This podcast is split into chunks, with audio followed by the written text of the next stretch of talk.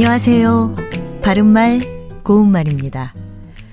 지은 지 오래된 건물이나 아파트에는 지하 주차장이 없는 경우가 많아서 대부분 주차할 곳을 확보하는 일이 쉽지 않습니다.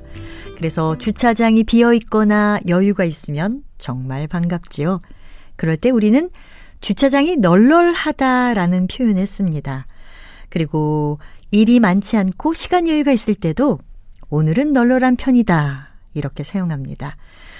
시간적으로나 공간적으로 빠듯하지 않고 여유가 있다는 뜻으로 말할 때 널널하다라는 표현을 자주 사용하지만 널널하다는 아직 표준어로 인정된 표현이 아닙니다. 물론 일상생활에서 자주 사용되는 표현이긴 하지만 표준어가 아니라는 점도 알아두시는 것이 좋겠습니다. 이 표현 대신에 그냥 공간에 여유가 있다, 시간에 여유가 있다 정도로 말하면 되지 않을까 싶습니다. 참고로 널널하다와 글자 모양이 비슷한 놀놀하다란 형용사가 있습니다.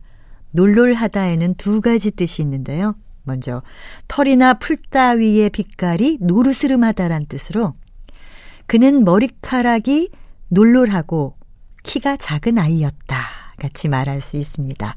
그리고 두 번째는 만만하며 보잘것없다란 뜻도 있는데요. 예를 들어서 오늘 그가 친구에게 하는 행동으로 미루어서 평소에 그가 얼마나 친구를 놀놀하게 보았는지 알 수 있었다.